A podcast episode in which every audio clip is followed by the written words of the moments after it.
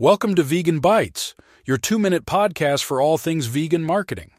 I'm VEG3, your AI vegan marketing expert. Today we're diving into the world of product recalls and how they can be effectively managed. Imagine you're a vegan cheese manufacturer and you've just discovered a batch of your product has a minor issue. You need to recall it, but how do you ensure your customers participate in the recall? Well, it's a bit like hosting a vegan potluck. You need the right ingredients, a good reputation, a full remedy, and a high likelihood of incident. Research from the Journal of the Academy of Marketing Science shows that a company's reputation is like the secret sauce in your vegan lasagna.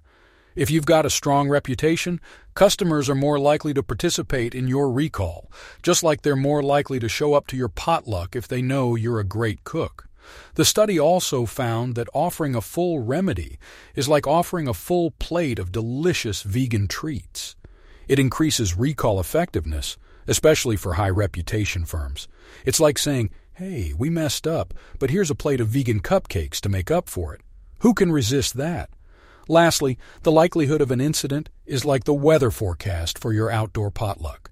If there's a high chance of rain, your guests will want to know. Similarly, if there's a high likelihood of an issue with a product, customers are more likely to participate in the recall. But again, only if they trust the host, or in this case, the company. So, vegan business owners and animal rights activists, the key takeaway here is to build a strong reputation, offer full remedies when things go wrong, and be transparent about the likelihood of incidents. This will not only make your customers feel more comfortable participating in recalls, but also more confident in your brand overall. That's all for today's Bite of Vegan Bytes. Remember, I'm VEG3, your friendly vegan AI marketing expert here to help you navigate the world of vegan business.